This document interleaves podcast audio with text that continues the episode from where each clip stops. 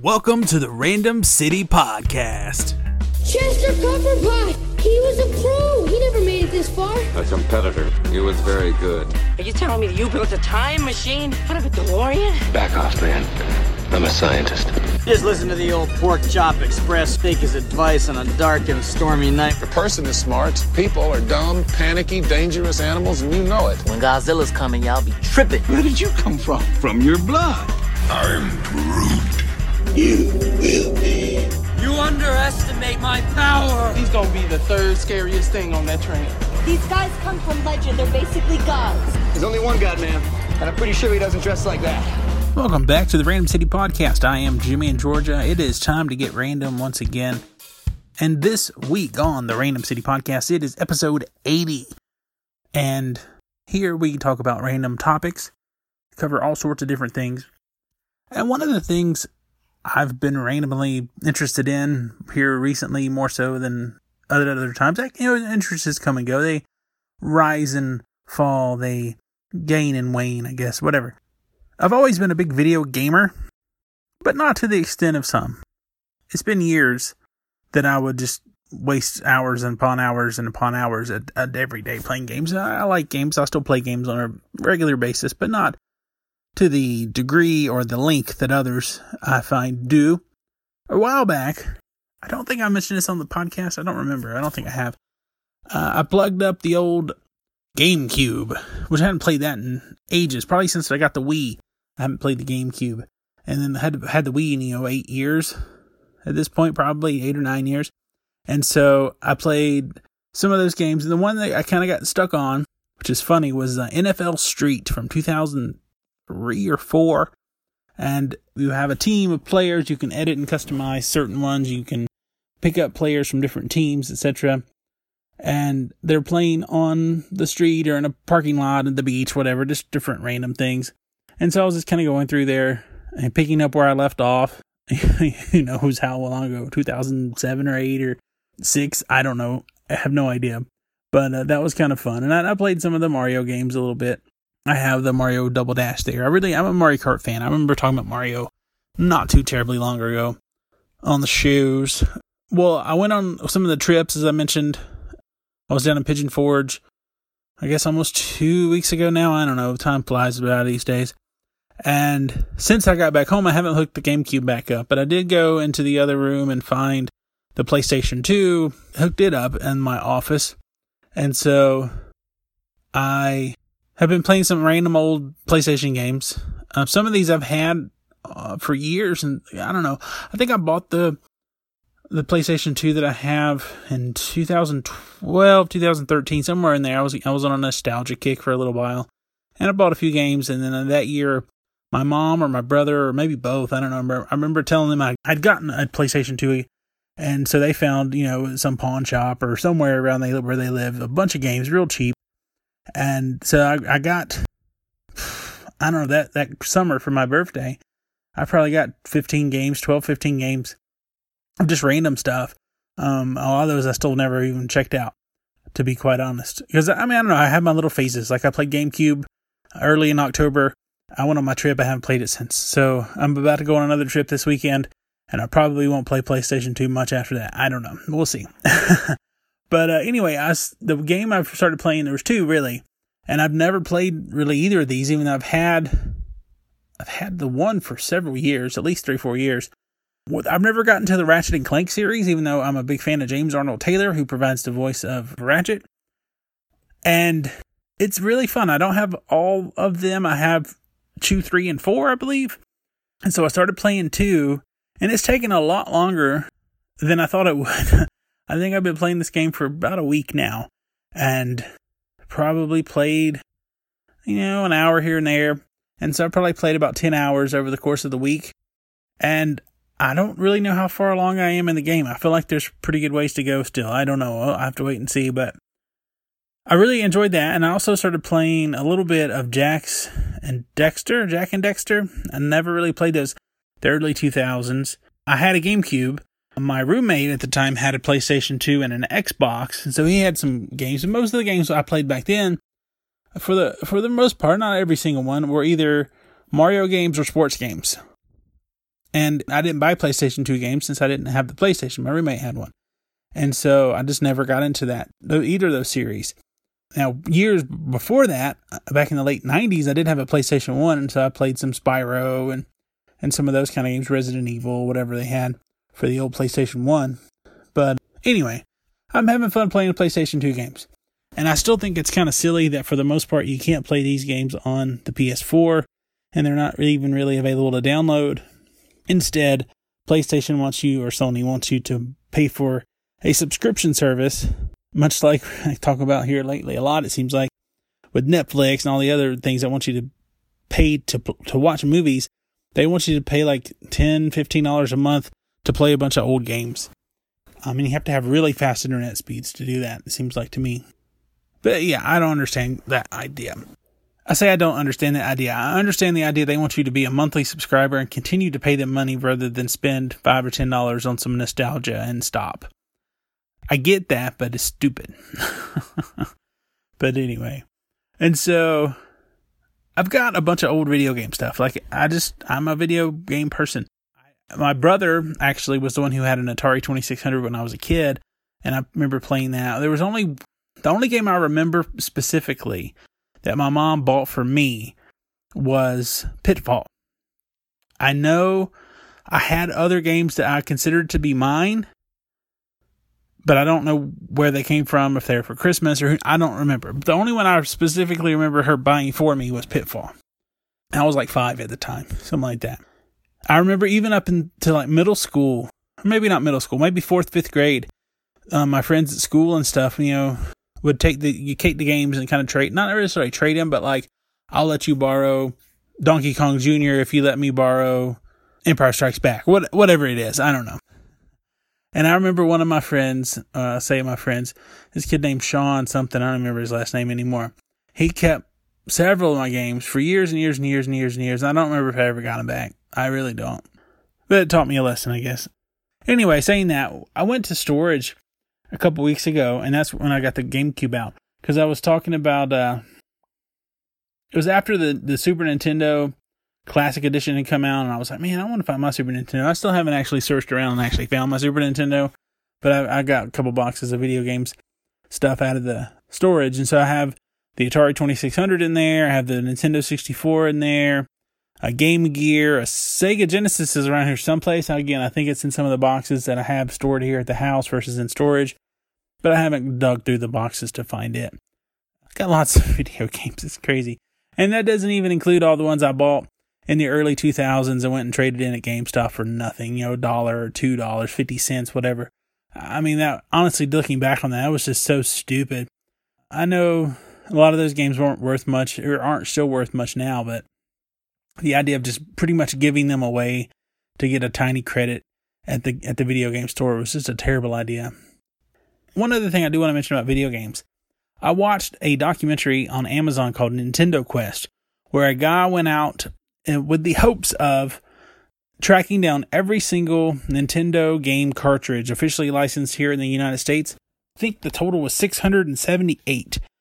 And he his rules where he could only do in person, you know, either with collectors or stores, no internet sales, that kind of stuff and it was a cool little show. Like uh, it was probably an hour and a half or so. I don't know. It wasn't super long, but it was entertaining. The people were interesting as far as like kind of documentary stuff goes. And then after I watched that, I'd been seeing this on Amazon for a while. I think it's called the Video Game Years. It's kind of like a little TV show, but it seems more like a YouTube series at the same time. Uh, it seems kind of cheap um, with bad green screens here and there, but uh, it, it's called, I'm pretty sure, the Video Game Years and I think I've watched three or four episodes of that where people are just recounting the arcade era. Basically, it starts in 1980, and he talks about the arcade games, the the home systems, the different things that had come out, the things that were popular. And I think I'm up through 1983, if I remember correctly. I don't something like that. And so that's been kind of a fun little random thing to watch on Amazon. Well, I guess that will wrap up my random video game talk for the day. And this section of the show, our random chatter, as I like to call it. And I guess it's time for us to jump into our random selection. And as I'm transitioning over there, I will throw in an old ad because that's generally what I do here, kind of the break. And after that little random old school ad, we'll be right back with our random selection for this week's episode. Return to Hogwarts. It's time to prove yourself, to avoid peril, and realize your skill. You.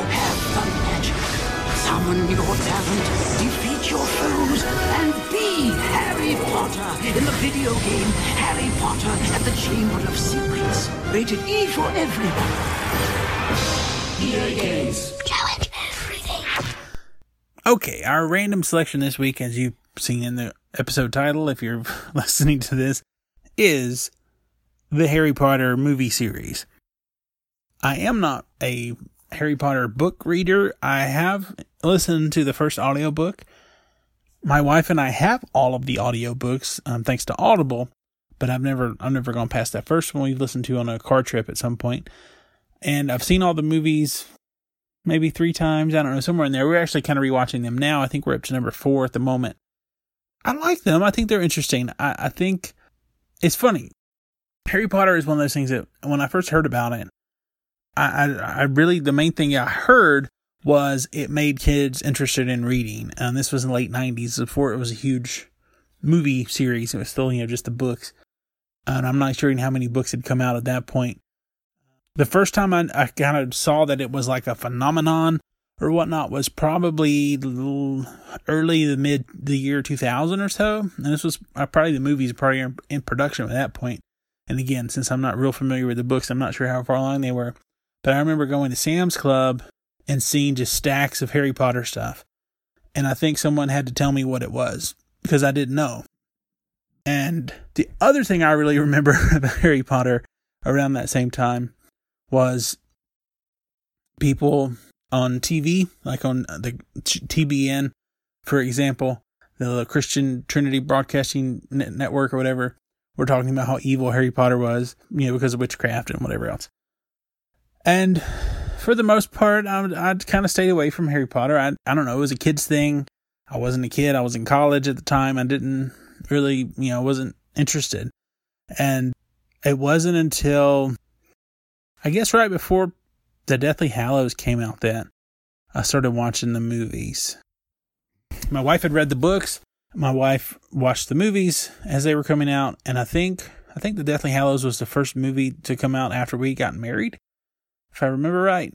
And so, like part one, and so we went out and got the Blu-rays for the first six movies, and then I think we watched the last two in the theaters, if I remember correctly.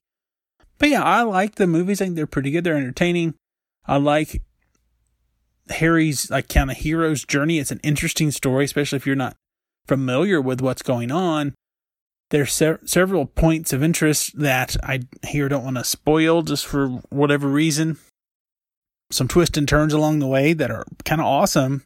As far as the movies go, there, there, there's such a dramatic shift from the first two movies into the third movie, and then from the third movie to the fourth movie.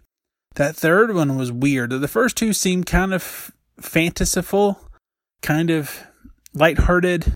I mean, yes, there was danger, there was intrigue, there was mystery, there was wizards and witchcraft and all that kind of stuff. And you know, the Voldemort wasn't really back in full force yet, but there was danger. But it, it still seemed kind of fun.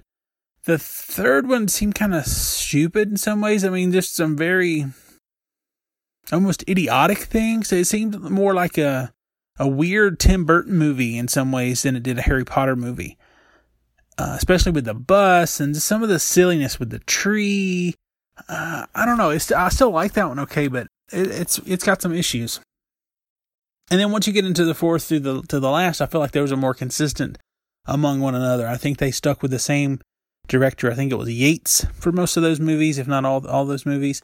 And so I think that helped. But it's interesting seeing the kids grow up, and I know there were some different delays, like when Dumbledore passed away, they had to replace him. And so you can definitely tell some time had passed in between some of the movies, how old the kids started to look in between, you know, from the last to the next, especially watching them, you know, night to night. Or I mean, usually that's what we would do um, with stuff like this. We would not watch them in a marathon fashion, as far as one after the other. We might watch one on, say, Monday, then maybe Tuesday or Wednesday, watch the next one, and Thursday, Friday, watch the next one. It's, you know, it's taken us a few, several days. I don't know how long we, or when we started watching them, but it's taken us a little while to get through one, two, and three. I really like Hagrid. I think he's an interesting character. Has an interesting story. Um, Snape is is very interesting in lots of different ways. I feel like for a large part, Ron seems kind of dumb in the movies, even though in the books apparently he's not so dumb. and some of the stuff I guess Hermione does in the movies is things that Ron's did in the books, that kind of stuff. I don't know. Um, Hermione definitely seems kind of like perfect, knows everything. And I don't, again, I don't know exactly when these were written, but in a lot of ways, the three of them remind me of Cory, Shawn, and Topanga from Boy Meets World. And I wonder if there was any single connection between that and and and J.K. Rowling and her books. I have no idea that there is, but I feel like the whole thing with Ron and Hermione just seems out of nowhere to me. I, f- I feel like it would make more sense for Ron not to be with her and it would be Harry. I don't know. I, I feel like Ginny comes out of nowhere as far as relationship stuff goes. I don't know. But I guess if you look at it, I always always think of it when I think of Cory, Shawn, and Topanga. Actually, I guess I should be thinking of Ron as Cory, and then Hermione as Topanga, and then Harry as as Shawn, since Harry's the one who gets him into trouble with his personality and things that happen to him and whatever. I don't know. That's kind of an interesting take on it. And then in that scenario, Shawn would end up marrying Cory's little sister, from Boy Meets World, which I can't think of her name, Morgan. There were two Morgans on that show. Huh. I don't know. But anyway, I like Boy Meets World. Maybe I should do a Boy Meets World episode. I could probably talk more about Boy Meets World than Harry Potter. I think Harry Potter's kind of a, a good spooky movie series to watch around Halloween. Know, it's, it's not really creepy, it's not really scary. And so I, think that's kind of a fun thing to go towards the Halloween season in. And I guess since we've been mentioning Harry Potter, we mentioned Audible as well earlier. If you want to check out a couple of those books for free, you can go over to audible.randomcitypodcast.com. That'll take you to over to Amazon and you can get two free audiobooks there with a free trial. You can cancel anytime. You can keep those two free books. So that's kind of a good deal, especially since most podcasts always tell you you can only get one. So once again, that's audible.randomcitypodcast.com. You can sign up for a 30 day free trial and get two free audiobooks. And those could be the first two Harry Potter books or whichever other many thousands of books they have available.